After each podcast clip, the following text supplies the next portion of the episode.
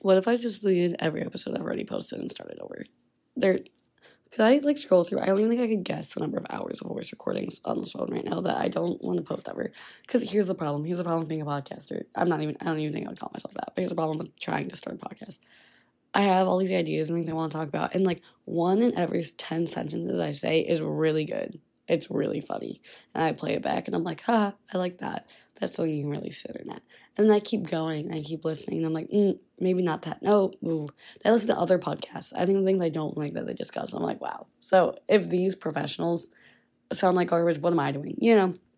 So do I just start all over? Because here's the nonsense that is in the voice memos on my phone. So can we just come out and say that a little part of all of us wants to be DJs? I don't know. I was watching a Frat Boy on my TikTok mix songs, and I just that universal experience. Do all of us have a little itch inside of us to do nothing all day except like really get inside the beat and manipulate lyrics and just party all the time?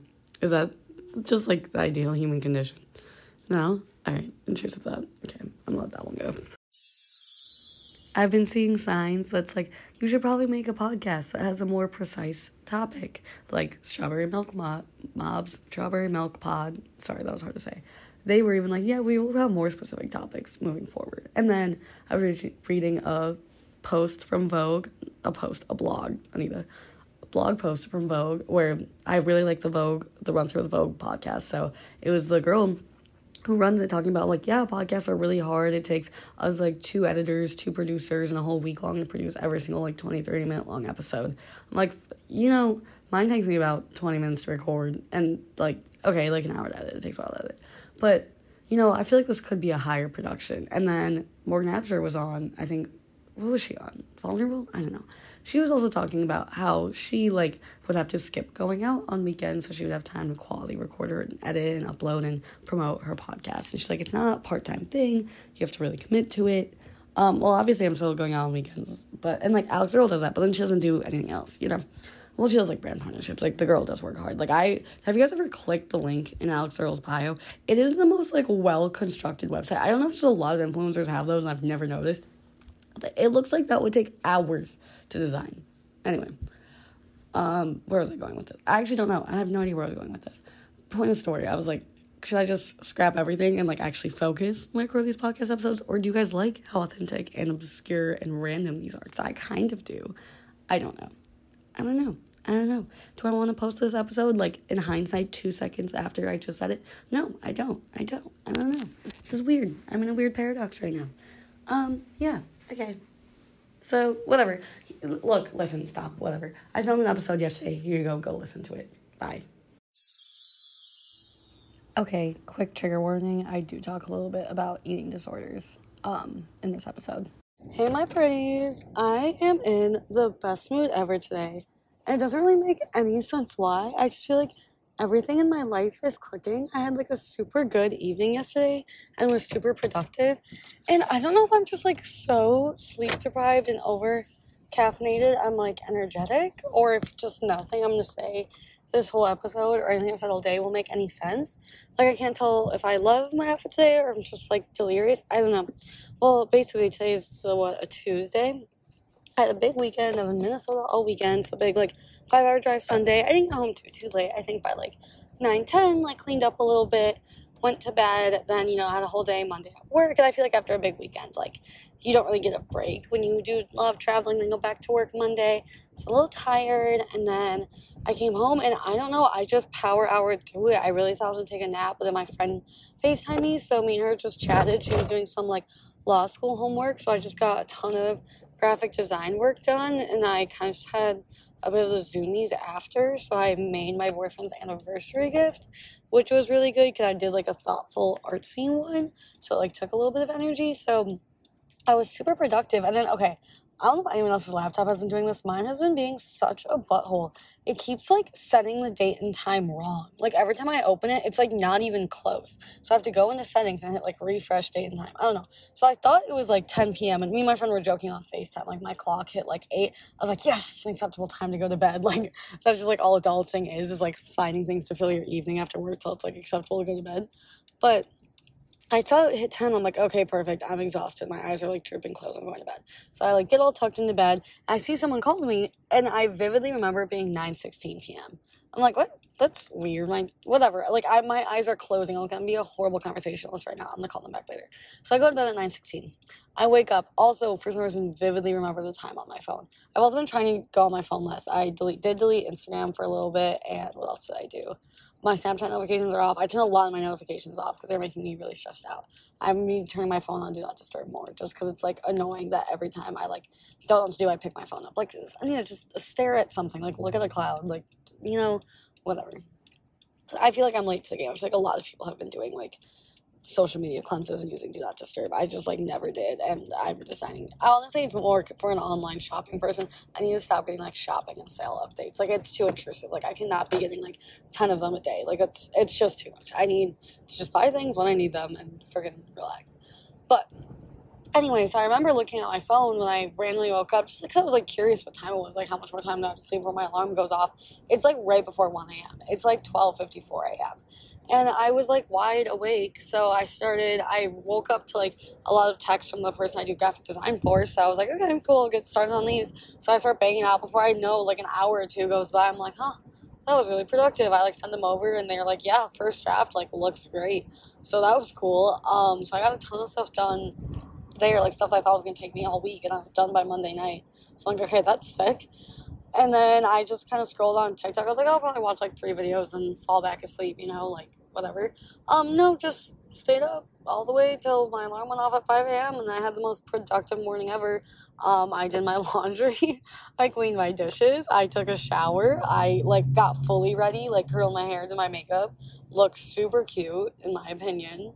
Um, do you guys want an outfit I'm right now? I'm wearing these. It kind of looks like cowgirl boots, but if you took out all the cowgirl boot details, like they're um calf, almost knee high boots that are just like solidly kind of like scrunched. Does that make sense? Like I don't know, kind of just like do like a leather bag and put over my ankle. It's like a really really light tan, almost beige color.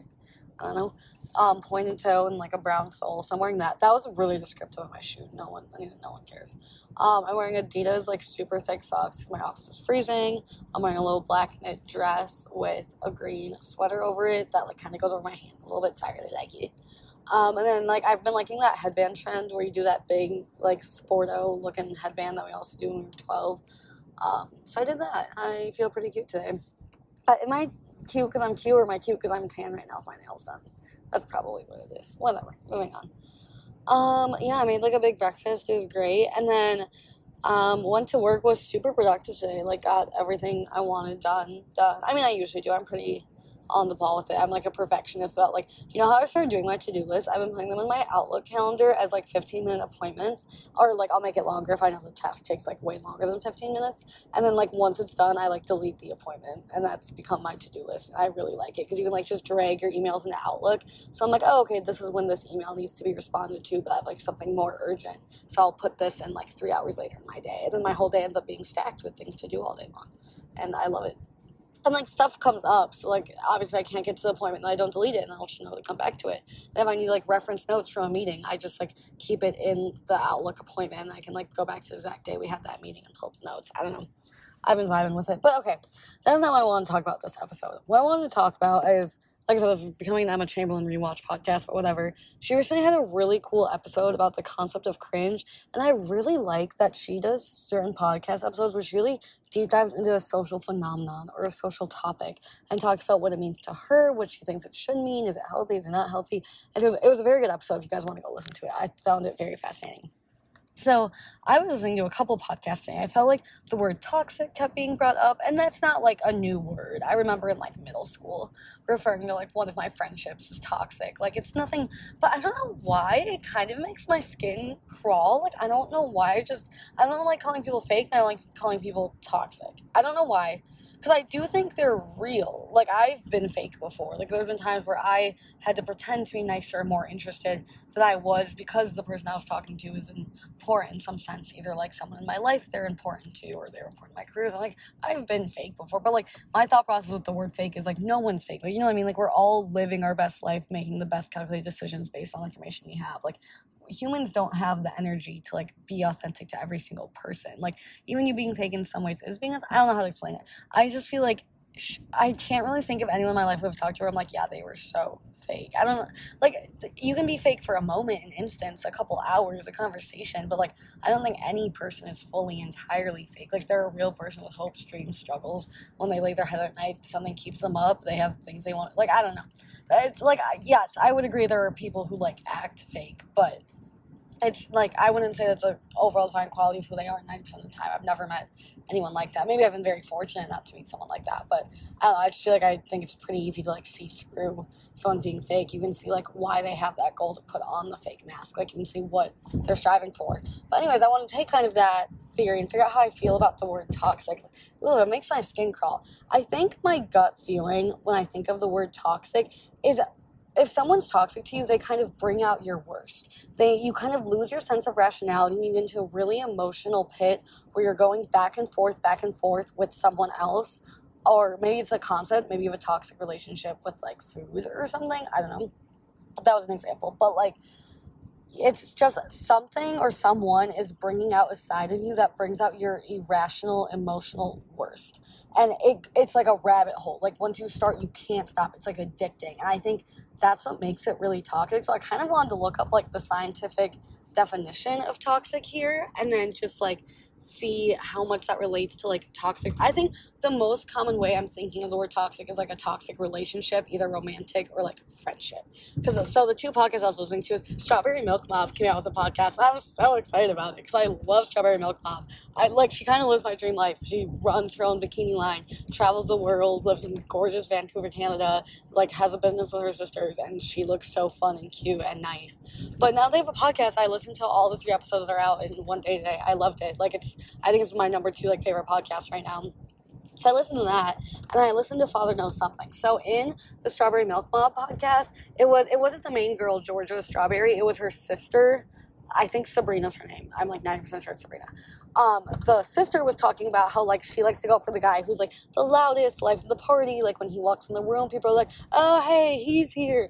And then Georgia was like, "Oh, like you like the toxic guys." And she, the girl was like, "Why does that make him toxic? Like that's just kind of guy I like. I like the extroverted, life of the party guy." And I would agree. I don't think that's what would make a relationship toxic. Um, and then when I was listening to Father Knows Something, so the Two Hot Takes sister podcast. No, no, no, it wasn't that. It was Morgan Absher from Two Hot Takes was on what was it called? Some Disney Channel stars podcast. I don't usually listen to the podcast. I only listen to it because Morgan Absher was on it. I think it starts with a V. I think I'm like 90% sure it's vulnerable. They were talking about something toxic too. Um, was it a relationship, a friendship? I don't know. But then, so like I was thinking of that word like twice today. I feel like it's just used a lot. Like a lot of people are like, yeah, that's toxic. Where I'm like, I think saying something's toxic reflects a lot worse on you than the thing that's toxic. It's like you don't have the self control when this thing or person is put in front of you to rein in your own self judgment and self understanding. Does that make sense? Like, I'm thinking I would probably define like a situation I've had in the past as toxic. Like, we both didn't really respect the other and like we had in, not like intense feelings, but like we just kind of like act like we're dating and we didn't even know each other. So, but I don't think that's toxic. I think that's my fault. I think I like didn't take it slow and didn't take the chance to form a friendship. Like I think it's on me that it was toxic. Like I don't think it's on that person. And then thinking back, I had a friend in middle school who like even my parents would like define that as toxic. It was it was bad. Like the girl was not nice. And I don't think in that one I don't think it's anything I did to her. I don't necessarily think it was like my fault she was toxic. I wouldn't like try to instigate fights with her. She was just someone who liked to pick fights. But then looking back on it, I think what was toxic about is I didn't have the self control to realize she like maybe wasn't a good person and wasn't a good friend. Like I shouldn't really have ever associated with her. I even think of sports like Gracie Gold, a really good figure skater, recently wrote a book about like being an athlete and how the figure skating community really didn't help her eating disorder. But here's the thing: she already had an eating disorder much, much prior to skating. Skating and her coaches and her jumping kind of just brought it to the surface. So I think that's what's toxic is that you have a predisposed problem in advance and then some kind of person, situation, sport brings it out and you can't control it. And I think that's what's toxic. So I'm really thinking of like Jennette McCurdy's book, like I'm Glad My Mom Died. This Jennette McCurdy, the girl who played Sam on iCarly, talks a lot about how Hollywood really, really was so bad for her, bad for her mental health and like really bad for her eating disorder. And I felt like when she was talking about, it, she compares herself to Miranda Cosgrove a lot, who was kind of like Nickelodeon sweetheart. She lived a very similar public life to Jennette, but Miranda, the girl who played Carly Night Carly, she walked away pretty unscathed. She still seems pretty happy with Hollywood. I was literally just watching talk today about how she put out like some bangers in her singing career. Like she's a very talented girl, and she seems obviously I don't know her, but she seems like overall happy. So I think, but they're both in the exact same environment. So how can you call Hollywood a toxic environment when one girl comes out feeling fine, finding her place in it, feeling happy, and then another girl comes out completely scathed and dreading it? I think it's because I listened to Jennette McCurdy's book. It's because of all the other outside environmental factors that made Hollywood bad for her. She never wanted to go into acting. She never liked acting. Her mom forced her into it um, she already had an eating disorder because of her mother acting kind of similar to Gracie Gold is just what brought it out because the environment made it worse. So I think something that makes something toxic, a lot of it depends on your support system and the environment around the entire thing. Like when I had this bad friend in middle school or this kind of weird die situation, it was like because my friends were kind of isolated from it. Like I had some friends in the same friend group with the girl from middle school, but like when me and her hung out alone, like they wouldn't be there to support me and like stop her from doing something bad to me. Where or when I was with this guy, it was just me and him. Like he didn't really know any of my friends, so I didn't have a better community to help me pull me out of they there wasn't someone there to tell me like hey this person brings out the worst in you. You should get out. I didn't have that self-control in myself. I didn't realize the entire environment around the situation was bad. So i think that's more what toxic comes down to is it's for some reason it's a person or situation where the environment you're in coupled with your own self-control and like good judgment plus your community all three of those things are down. So you let this bad thing into your life. It's kind of just like your um, natural instinct, your survival instinct. It's broken for a sec for some reason. Everyone has different tickers. Everyone has different things that like unlogically impact them. And then probably if you talk to a therapist, they'll trace it back to something in childhood. So I guess for me, it's the two things I can think of were like a guy and a best friend I had. So I guess the therapist will be like, I'm, and this is true. Like, I think people play a big role in my life, are big motivators in who I am and what I do. So sometimes I can be a little bit vulnerable because I really want someone to like me when maybe I don't need them to. So uh, yeah, that's kind of I think my thoughts on the word toxic. That I think the word toxic really applies a lot more to you and how you're handling a situation than what the person is. Like, because I feel like a toxic person doesn't go about their day being like, I'm going to be toxic today and ruin this person's life. Like, they're doing what they think is the right thing. It's just not. But like, it's okay. Like, maybe someone else could handle that quality of person. Like, Blair Waldorf has best friends. Like, you know what I mean? Like, the meanest, craziest people you know, like, have people who unconditionally love them. Like, it's that happens. It's normal. It's just finding the person that fits for you. Um, okay. Well, now I'm at coaching practice, so this will have to be continued later. But I thought this would be an interesting topic to talk about for today. So yeah, and this also has nothing to do with the talk toxic to me podcast. I love that podcast, and I like using toxic in like that aspect. I like using that verbiage of the word where it's like funny, where it's like for the drama, for the plot, for the humor, versus like actually calling someone toxic. I'm like, mm, you should probably just like reflect back in on yourself why someone else makes you act or feel toxic. Does that make sense? Makes sense to me. Okay, cool. Love you guys. Bye. Okay, anyways, I'm back. Power class went really well. It was really fun. I love teaching my kiddos. It was really cute. Um, there's a tornado warning here. I was gonna work out, but I'm thinking I might just go home. The wind is picking up like crazy bananas. So I guess I'm going to the gym tomorrow. Um, yeah, I'm not trying to get carried away in a storm. Cool. Okay, so I looked up the scientific definition of the word toxic. It says poisonous, poisonous, the dumping of toxic waste as an example. So like, I guess when you're thinking of it scientifically, like, what's something poisonous? Should we look up what poisonous means? Can I just click that? Um, very harmful or unpleasant in a pervasive or insidious way.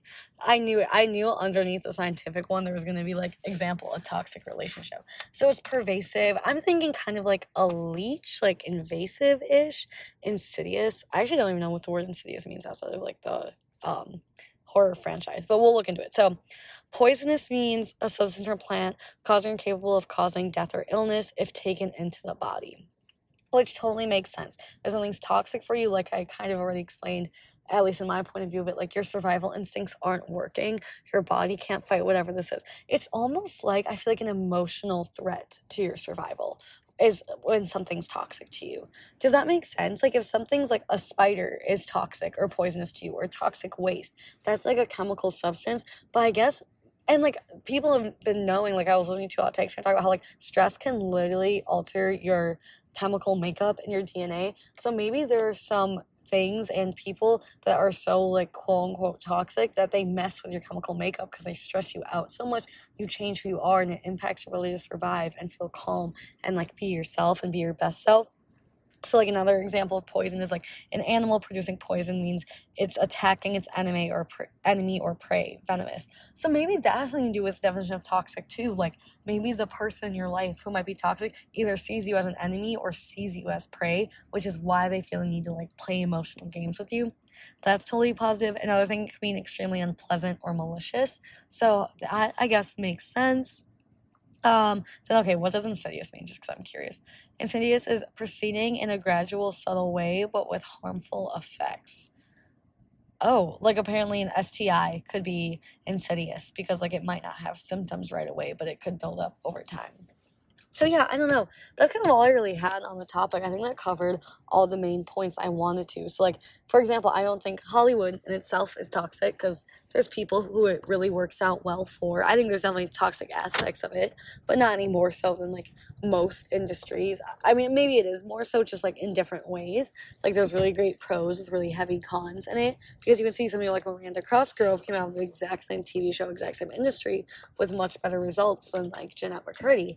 So like if someone's toxic, maybe they're not toxic to everyone. Maybe for whatever reason they see you as a threat and you both kind of like trigger each other's flight or flights and I don't know if I think if it's inherent, like if it's nature or nurture. Like, do you think we're just born with soulmates and then born with people who are toxic to us? Like, if you ever put us in a room together, we would never ever get along. Like, just our innate values and like DNA makeup will make us incompatible together. Or do you think I'm thinking it's born nurtures your environment? For example, with like eating disorders, that's a lot of parents putting pressure on you, or like society and images reflecting on how you see yourself in social media. Another word I also kind of like want to dive into society. I feel like it is such like a buzzword to use in your papers and like AP Lang, but like what is society? It's like people and culture, but it's also more and less. Like it means so much. I feel like it almost means nothing. Does that really like make sense? Like society is just such a blanket term for like just human beings behaving and general waves of patterns, you know?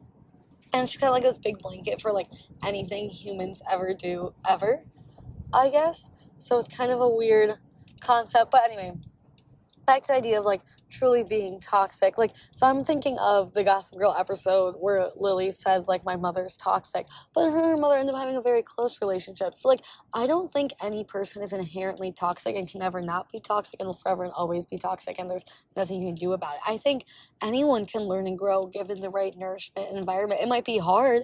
You might not be the person meant to do it for them. But then I also think, too, like, say you're recognizing something's toxic for you, like, you were getting halfway through a relationship, like, early and you're like, you know what, this is terrible. We're fighting back and forth with each other. Like, this is toxic. I think maybe you should really like root down in the root cause. Like, what are you doing that's toxic? Like, what is like your inherent fear that's being triggered by the situation? So you can kind of figure out how to get yourself out of it and just kind of not even like take the high road, just kind of like relax, meditate it out of your system, reel it back, and then be around people in situations that aren't toxic. And so I don't know. It's just like a thought I had that like what is toxic, what motivates think because like I said, I don't think a toxic person would ever say they are toxic. I don't think they have the awareness to know they are. I think toxic is a way that you it's like an adjective, not a noun. I don't think anything is inherently a toxic is toxic. Like I don't think it's like you know some people can be nice or happy. I don't think you can be toxic as like one of those descriptors. I think it's a way that you project onto something else. It's like i feel toxic in this situation. Like it's like feeling unsafe. A person is unsafe. They do something that is unsafe. Does that make sense? So they do something that is toxic versus being toxic. I think might be my opinion. Because like for example the girl I used to be friends with a long, long time ago. Like I literally like physically thought of myself as like cutting her out of my life. Like, I literally visualized the scissors and boop, like cutting it. So it's not cutting the toxicity out of my life. It's cutting something that triggers me to feel toxic, you know, or feel like I'm in a toxic environment. Kind of same thing, but also okay. I wonder if everyone's like, no, I know everyone's not like this. Actually, that was a fact. Cause my friend texts her ex like literally eighty times a day. But like, I go cold turkey. Like if I need something gone, I just go bye bye. Like it's just out. Like I'll never like I genuinely will never think about it again. I'll cry all out in like a really, really intense two second long cry session and I'm like, okay, oh, done, over it. Gonna distract myself till it goes away. Like that's for real, for real how I handle all my problems. Like I just book a plane ticket and distract myself with people I care about more till I forget why I even cared about the dumb thing I cared about. Is that a problem? Probably. I gonna do anything about it? I don't know. Probably not. Is that toxic? Probably. not. Conf- but okay, I've recently really been into like a life's too short mode in my mind. I don't know what it is, but like we're just I don't know, we're just like little animals bopping around the earth. Like literally nothing we do matters. Like everything you do matters. Like there's people who care about you that are impacted by your movements and actions. Like a butterfly flaps its way across the world and, you know, starts a hurricane. Like everything, every reaction has an equal and positive reaction, blah, blah, blah, blah, blah. But there's like so many cycles of life and earth and organisms and micro things that you never see. Like I'm passing an old mansion right now. Like how many particles of dust are in there? Like there are things on such a microscopic level. There are things on such a ginormous level, like outer space. Like, and then there's all these like voodoo in between dimension things. Like I saw TikTok how sirens might be real. One of the comments was like, yeah, sirens are just like these kind of mermaids from another dimension, but sometimes they can enter into our world from portals in the deep sea. And there's like manifestation and people who can like hear voice on the other side and ghosts. Like there is so much out there and so much going on. So I've really been the point of life, like just do what makes you happy. Like obviously solve your problems, but like, will they really matter? No. Like we're all gonna be in the ground one day, you know? You know, I don't know. Oh, there's hello. That was freaked me out. Okay. I've also been telling people this. I get like borderline a seizure every time I see blue and red flashing like cop and ambulance lights. I think because I've had like just bad run-ins. Not like I'm not wasn't running from the law, you guys. Just like you're driving along, like you're not trying to cause any harm to anyone. Maybe you're going like five over the speed limit on accident. You see those big blue and red blaring lights. I don't know. I don't know what it is. It's probably something I need to get checked out in therapy. I literally get like visceral reactions when I see the blue and red lights, even if I know they're completely not about me. Nothing in the world's about me. Like it's not about me. I freak out whenever I see them like it puts me in such a state of paralyzing fear. Like my sister got an accident when she like totaled the car, and she said for like a year, anytime she got blue and red, saw blue and red cop lights, she almost got a panic attack. Like I think I know I understand why cars have sirens and blue and red lights. So there's an emergency, they can like clear traffic and like fix the emergency. That makes so much sense. But I feel like there needs to be like maybe a yellow and pink light that's a little less bright for it's just like a traffic thing. You know, like I feel like there should be level of severities to it because the blue and red, like I think should be reserved for like important, important, important, like danger. Like if a if a semi truck's like flipped over on the highway, blue and red light, get out of the way. Like it's not safe or if it's just like pink and yellow, like a cop's just pulling someone over for speeding, that should be a different level of severity so it doesn't cause traffic when everyone sees the lights and we don't all like get borderline epilepsy.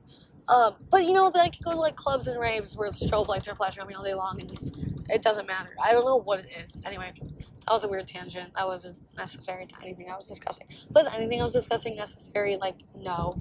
Okay, we're losing it. We're losing it. My train of thought in the start of this episode started so good, and now my lack of sleep is catching up to me, and it's not going swell. I'm gonna go check the tornado warning, see if I should do this workout or not, or if that would be like a really incredibly insidiously bad idea.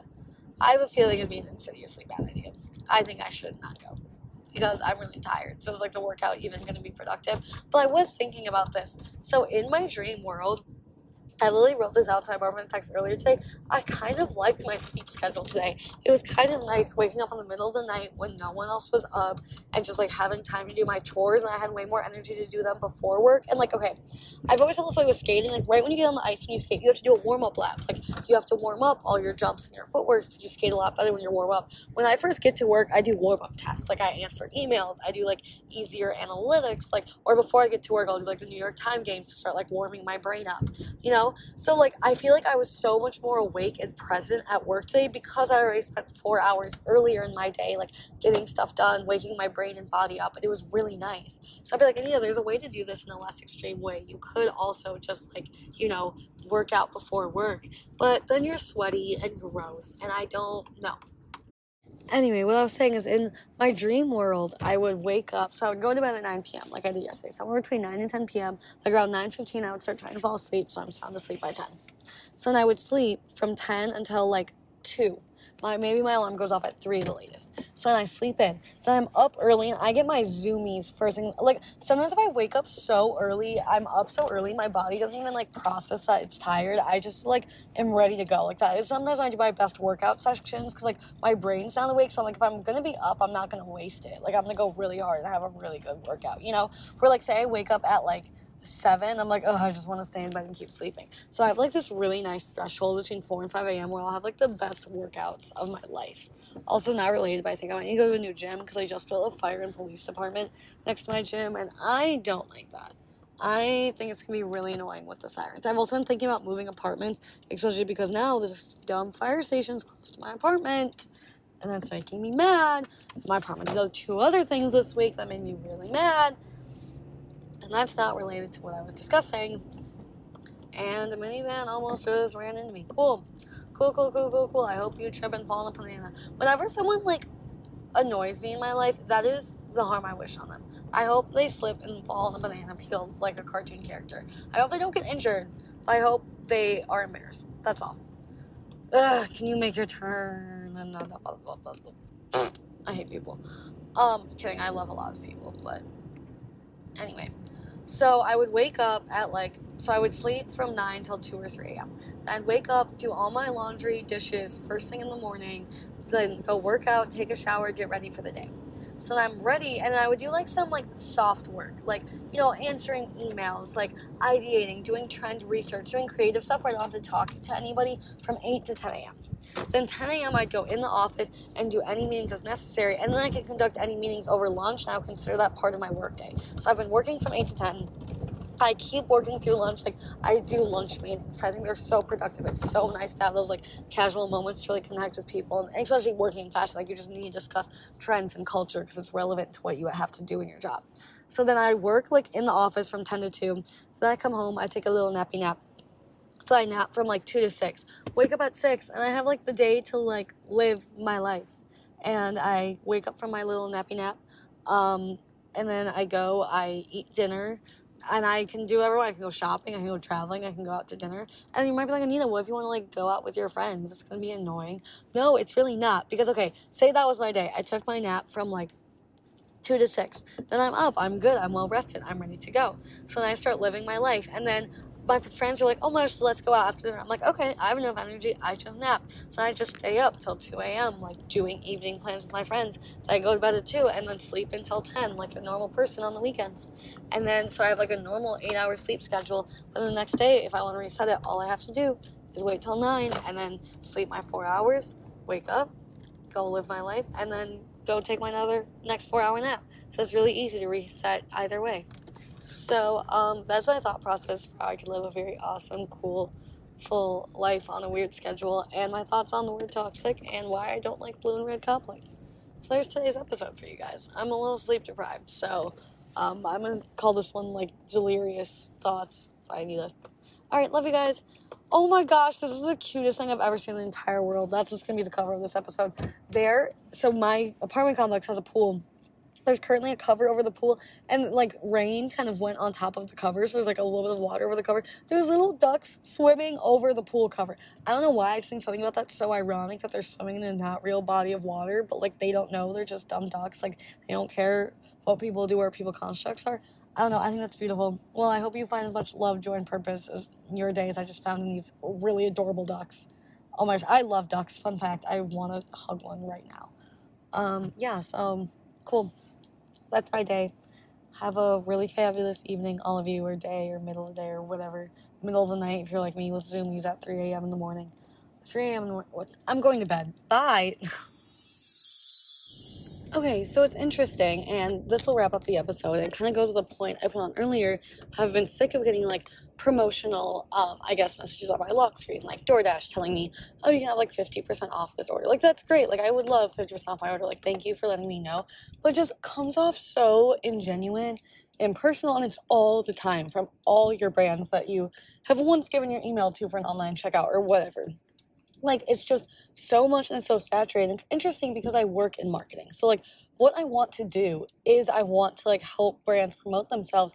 But then I, as a consumer, I hate it. I feel overwhelmed. I feel bogged down. I feel like it takes your money without caring about the consumer. And that's not normal. And that's not like right at all. And I'm even thinking like email subscription marketing services, brands are putting out emails, sending one, two emails a day because they think that's what will get them sales and leads. And then there's also probably like second party websites they use to send out these emails. And those emails are selling business to business to those businesses because those email subscription sites are trying to grow their sales. Like everyone's just kind of playing everyone.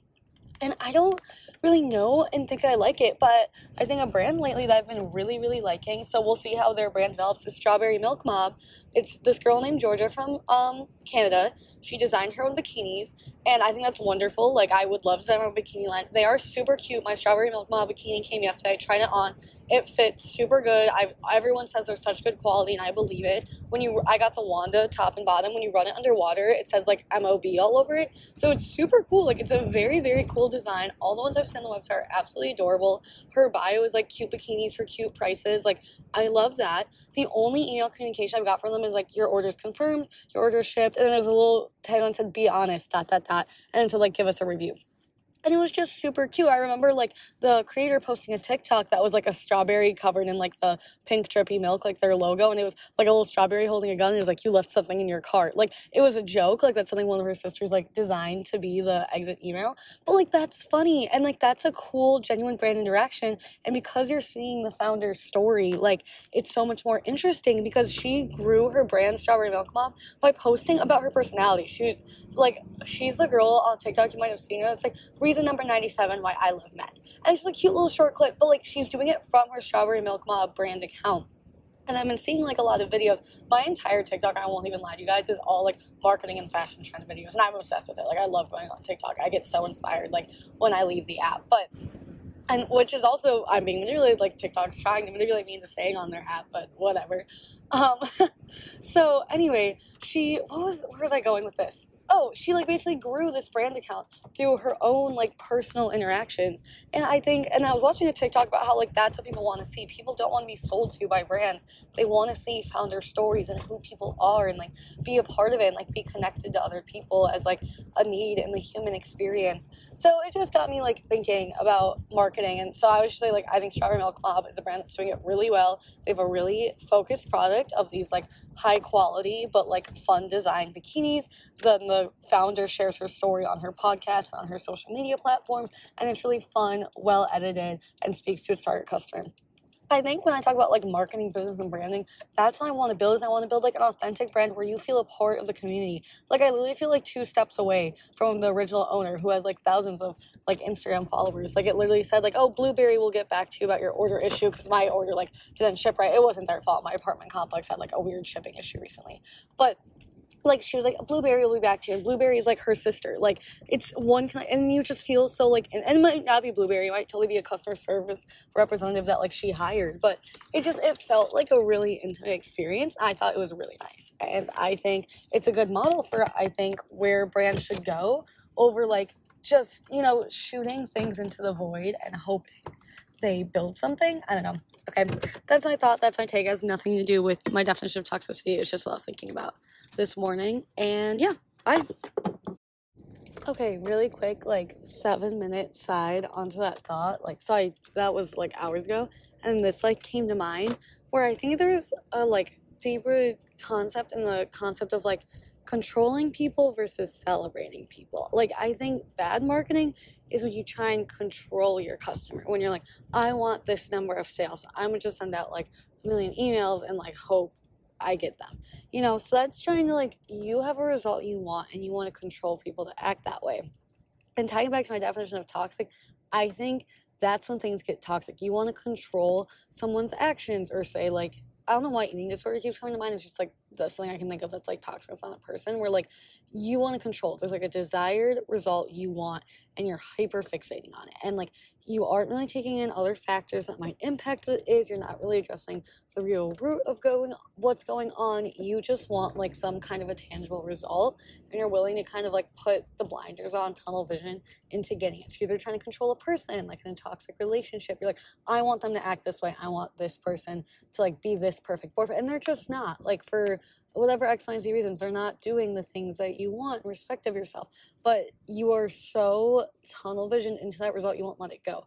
Versus celebrating people. Like, I think brands that have really good marketing are really good about just like celebrating what they naturally have to offer they for example strawberry milk mom they have really fun bikinis. They really love their community. I just listened to the third episode of the strawberry milk podcast and they were talking about how like the girls that runs it like genuinely loves like fashion and clothes and traveling and that's reflected in the bikini she designs. Like it's about celebrating people and making such a funny like even think of coco chanel. She revolutionized fashion because she took the big corsets the poofy skirts. She did away with them. She gave girls short skirts and more like boxy more shapeless dresses. She was like no girls you can like wear what's comfortable and not have to flatter your like physique to shape like what culture expects of you. Like you can wear what you want and look sharp and daring and charming in this way i tell you to so like i think really really strong brands are inherently rooted in celebrating people. And I think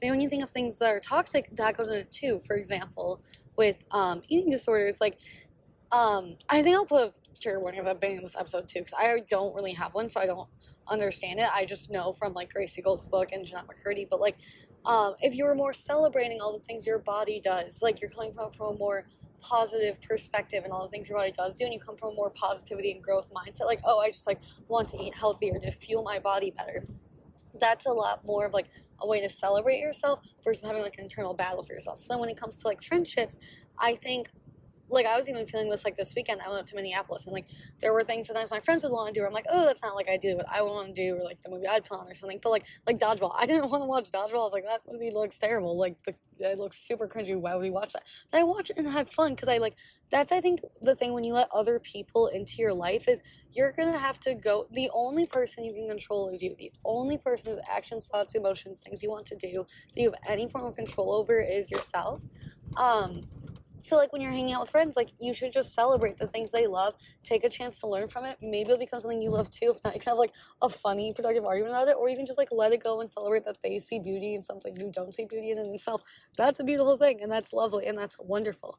And I also think there's, like, different strands of people. I think there are people who inherently have some gene that, like, I don't know, not gene in the DNA way. I was watching, like, the gospel episode today where, like, Blair's like, I have the scheme gene.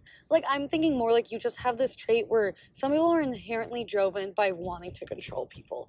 Some people want power. I think many people really want power. I don't know what it is. I don't have it. I have literally zero control to have anyone look up to me and give me power. Like even when I'm coaching skating, like I don't really see myself as their superior at all. I see myself like on their plane giving them advice. Like I just don't have it. I don't know if I'll grow it when I become a mom or something. I think I'm just fully lacking it and will always lack it. I don't have it. Like I have no want in my life to people. And I also I don't really have a want in my life at all for money. The only thing I want money for is for like the experience and the lifestyle I want, but I don't want like the actual money itself. Does that make sense? Where I know some people who are very, very money driven. They are very like they want a certain particular lifestyle. I know I just I want a certain lifestyle, but like not I don't know. But anyways, but I think there's people who are more I think I'm very driven in like celebration. Like I just want everyone to be like happy and find their dreams and find their purpose and feel really connected. Um and if I can do something to help people reach that dream, great. If not, like do it yourself and I'll just watch it on. I'll do my thing and you can watch it on. It'll be great. We can build off each other. Where I think maybe that's can be where a lot of toxicity comes from and a lot of negative energy when you come from a place of trying to control something versus trying to celebrate something. I don't know. It was just a thought I had in my head. I'm sure there's ways that counter that and things that show that like control can be good because I'm trying to think of my like Team USA team. Obviously, my coach had to control us. We're a bunch of like little hormonal teenagers that she's trying to make into a Team USA team. So like I'm sure she there's even tactics she used to like mentally manipulate us to like work harder and stay in control and have like an iron fist and like help us get the goals we wanted. So I think there's instances where like control can be good and like as a mother you need to control your child somehow. But like how can you do that kind of is there another word for it besides i think it's not control it's more like guide. You want to guide people to and by celebrating the traits they have best bring out the best in them and guide them to a better path versus actually you can't control anything. Even the things you think you're in control and you're not there's outside circumstances like life is bigger than you are. You there's literally nothing you can control like if i'm being honest. Like you can line up your life as perfect as you want like when one thing's up another thing's down. You can be like super happy in your relationship you might be stressed out at work. You could have the best career of your life you might not have time for relationship. And those are just two examples. There's friendship, family, traveling, art, nourishment. Like there is never a point in your life when like every single point in your soul is going to line up and be perfect. And that's good. That's normal. That's the human experience and that's just what it is. So I think if you just like celebrate the things you have to celebrate and like learn from the things that don't go well, that is the only way to move forward. But like I said, that's me. That's my mindset. I literally have no need to control anything in my life. Like I feel like life just kind of happening. Like I'm just like a little fish in the river. Like I'm just swimming in the current and I'm enjoying it. Like I'm just swimming and having fun and trying to live in the healthiest, happiest little river and get to the rivers that make me happy. You know, and like predators are gonna, you know, they're gonna fly up above you, but like you don't have to engage with them. You just swim low and get away. Like whatever, you know. I don't know. And like predators got you too. I don't know. I don't know where I'm taking this metaphor. It's going too far. It's gone. But like, I don't know. So I think it'd be interesting to talk to someone who has a different perspective and maybe is more control driven. Cause I feel like I've met a lot of people like that. Or maybe not people who are like fully like control's the only thing I care about, but like at least partially think of like helicopter parents or stuff. There are certain people that have some kind of aspect to regain control. And some of it's for their job. Like a teacher needs some some form of control to like, you know, be able to do their job and run the classroom. Or like in my job, there are things I want to control the maximum I can. Like I'm a buyer, so I want to like maximize the sales for my fashion company. Like um, selling as many good clothes as I can. But that's things I can't control the weather. Like when it gets cold, people shop less because I want to stay home. Like I, some trends just don't, hey, I can't control like the cost of vendors give me. Like there's a lot of things I can't control as much as like I would like as long as my much my job would like me to. But when you go from a more celebration mindset where I'm like, okay, let me take the best pieces these designers have to celebrate the bodies of like the women I'm dressing then that's when the sales are actually going to drive themselves versus like getting honed in on like this is so nice i've been so long been struggling with this one part of myself and i feel like i'm finally kind of figuring it out so I feel like there's a lot of instances where I over or underthink. Like I've always been told slow down, like relax, good things will happen to you. Like and even in my career sometimes I feel that where I'm like, oh, I just want to be in the next step. I want to like do more. But then it's like, whoa, whoa, whoa you're already doing a lot. Like just should be quiet, just live your life, do what you want, everything will work out. Like that's one thing I've learned myself. I don't think I'm a very patient person. Like in some way, I think I'm in an interpersonal way. I'm a very patient person. I'm like person to person. I have a long patience for my close friends, my family members. Like I don't ignite easily, but I think when it comes to my personal life and when I want something, uh, instant gratification. Like I want it. In, like say I was at work with literally a cup of coffee next to me. And I was like, okay, here's my coffee. And I was craving the taste of a Bubly, so I popped open a Bubly. I had a water and a coffee drink your water, Neil. You drink two sips of water a day. You need more water. Or drink the coffee you made this morning. But I opened the Bubly. Like, I even knew as I was doing it. I was like, girl, why did you give me that instant gratification? Like, just put it off. And like, when I want something, I go online and I buy it. Like, no, don't do that. Like, just sit down. Just stop it. Like, say no to your instant thought and like sit and relax. Um, I don't know where that was going with what I was saying. But anyway, so there's a lot of things in my life where I like I've been told slow down, don't overthink it. And like there's a lot of times where I've felt very, very in my element because I just stopped overthinking. I just relaxed, got down to the core of myself and did what I want to do. And it turned out great. Like really, really good, great. And I think that's when I'm in that moment of celebration, where I'm more in just living my life, like loving what other people do, loving what I do. And that's how I feel my best. However, I feel like it's very hard to get into that spot. I feel like I'm only fully in that zone, like maybe 10% of the day. The rest I'm like kind of into it. Parts of it are playing into the decisions I'm making, but I am overthinking a lot. And I talked about in this one episode my personality. There's like a whole, there's like a yellow, red, green, blue sector of a personality test. I think I'm always struggling between my yellow and my green side. So yellow is very creative. That's when I feel honed in my craft. I'm on the celebration side of life, and good things just come to me because I feel confident who I am. I feel open to new experiences, and I'm not over planning every single move. So, and then this personality test I took, it was through like a school, like it's an expensive test. Like it's not just a little BuzzFeed quiz. It's like a big personality test, whatever. My other side is when I get stressed, I spiral green. So green is logical in the form of like organization, like Google Calendar, have every point planned, like have a plan A, B, C, D, and counter plan E, you know? And I think sometimes that's a great thing. I think in many ways it helps a lot in my life that I'm so organized and do overthink every single situation, have a million backup plans to any given like social or work dilemma that could come in my life. Like I'm very hyper aware of everything that's going on and care about everything. But I think sometimes that becomes my downfall a lot, where it's like I'm getting so honed in, I'm over stressing myself out when if I just let myself shine and be better. So I think that might be the balance in myself. I need to get a lot better as always picking like celebration and positivity and just letting my organizational side aid that, but let it kind of be the means to the end, not the end of the means. Does that make sense? So like I want my celebration, yellow creativity, happy place, relaxed Anita to be who I am like 90% of the time and like let that inspiration flow for me. And then let like green, logical overthinking, must have everything planned, plan A, like doop doop survival instinct, creepy, scary Anita, just just relax her and just like use my organizational skills to like plan the right meetings, make the right connections, like excel in the best ways without overthinking them, overanalyzing them, being crazy. So, TBD on how I'm going to do that. I don't really know yet, but I'm excited to figure it out. Wow, this is literally part of myself I've been struggling with for so long. Like, because you know i to reach this yellow creative zone where i feel the best most successful where i make the best connections find the best people in my life commit the projects i'm most proud of i feel like i'm trying less does that make sense like i feel like the times in skating where i'm really good i just turn my brain off and i get in the zone and i just feel the music and i just do it i'm sure even for this podcast i think some of my best clips and episodes are the ones where i'm probably not planning and overthinking and i just go and be inherently in myself and in who I am. But then I don't know how to reach there and be there all the time. Like I feel like more often than not, I'm on the side where I'm trying to figure out how to get there. And I'm always thinking, thinking, thinking, and like planning and making steps. And I kind of like a part of that process to an extent, but I think that need for control is what's like hindering my ability to be open and experience my life like the best, fullest way I can get it, maybe? I don't know. I don't know. It's something I've genuinely been struggling with. Is like because I have been told by like a lot of different mentors, peers, coaches that I give my 110, 100,000% everything I do. And it's really true. Like I I don't know how to half butt anything in my whole life. Like there's nothing in my life that I half butt. everything that is comes across my plate, I'm like, boom, let's make it perfect. Let's make the best thing ever on this entire plate.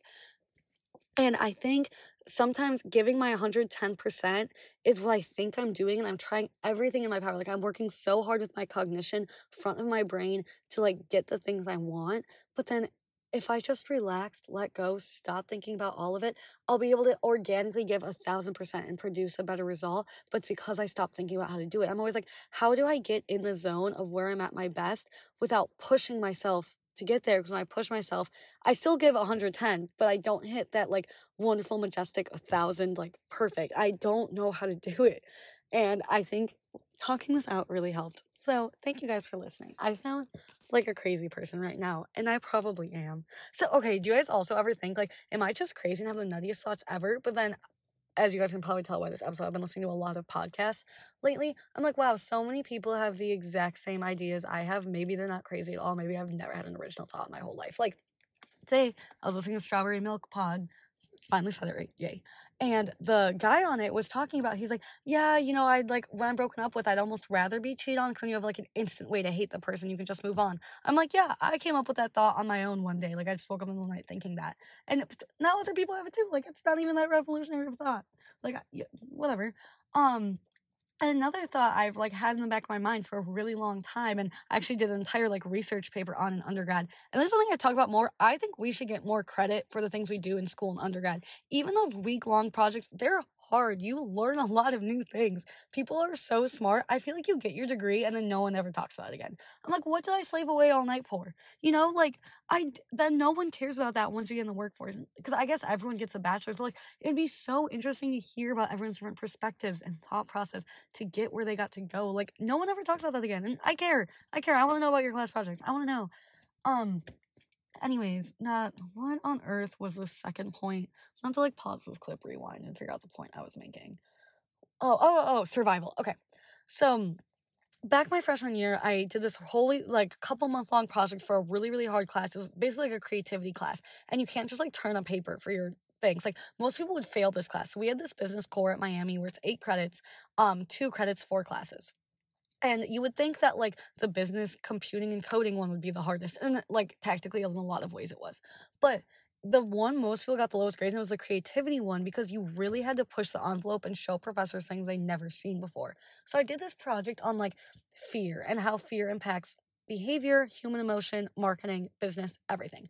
And I found through all my research that human fear is very primal. Like the way we've evolved with technology, like the way cultures evolved to how fast humans have biologically evolved is a huge gap. We have like exponentially crazily fast evolved as far as technology, lifestyle, but as far as we literally biologically evolved compared to like bacteria becoming an alligator, like, you know, um, compared to like the actual biological evolution has been very slow. So our brains are still like, oh my gosh, a wolf is chasing me. That fear is the same fear you get when like the guy like doesn't like you back. Like now our primal fears about literal survival instincts have become social fears because before you had to like hunt and forage your own food now your job pays for your food so if work stresses you out that stresses you out like stress anxiety are just really really primal manifestations of fear that we would have had as like cavemen they're just now being applied to a modern society because our brain doesn't comprehend that the risks are lower like they feel at the same level so, and I figured this out my freshman year of college, like four years ago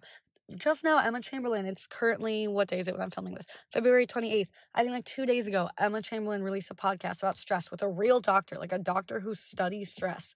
And she just said all those things I said. She says them a lot better. So go listen to that podcast if you want to hear it. But like, that's just crazy where I'm like, I thought I found this really cool thing that really helped me tap into this inner mystery of life. Boom. Everyone knows it. Like, it's not, I guess not everyone, but you know, okay, not related to the original what even was the original topic of this episode? Nothing. Sweet nothing. But oh, would that be a cute title for today? Sweet nothing and delusions. Yeah, that's what it's gonna be. And I'm literally gonna just make the little like promotional post I do for this a duck swimming on top of the swimming pool. And that's gonna be the post you guys get for today. Okay. Love you so much. I'm literally gonna go design it right now. Bye.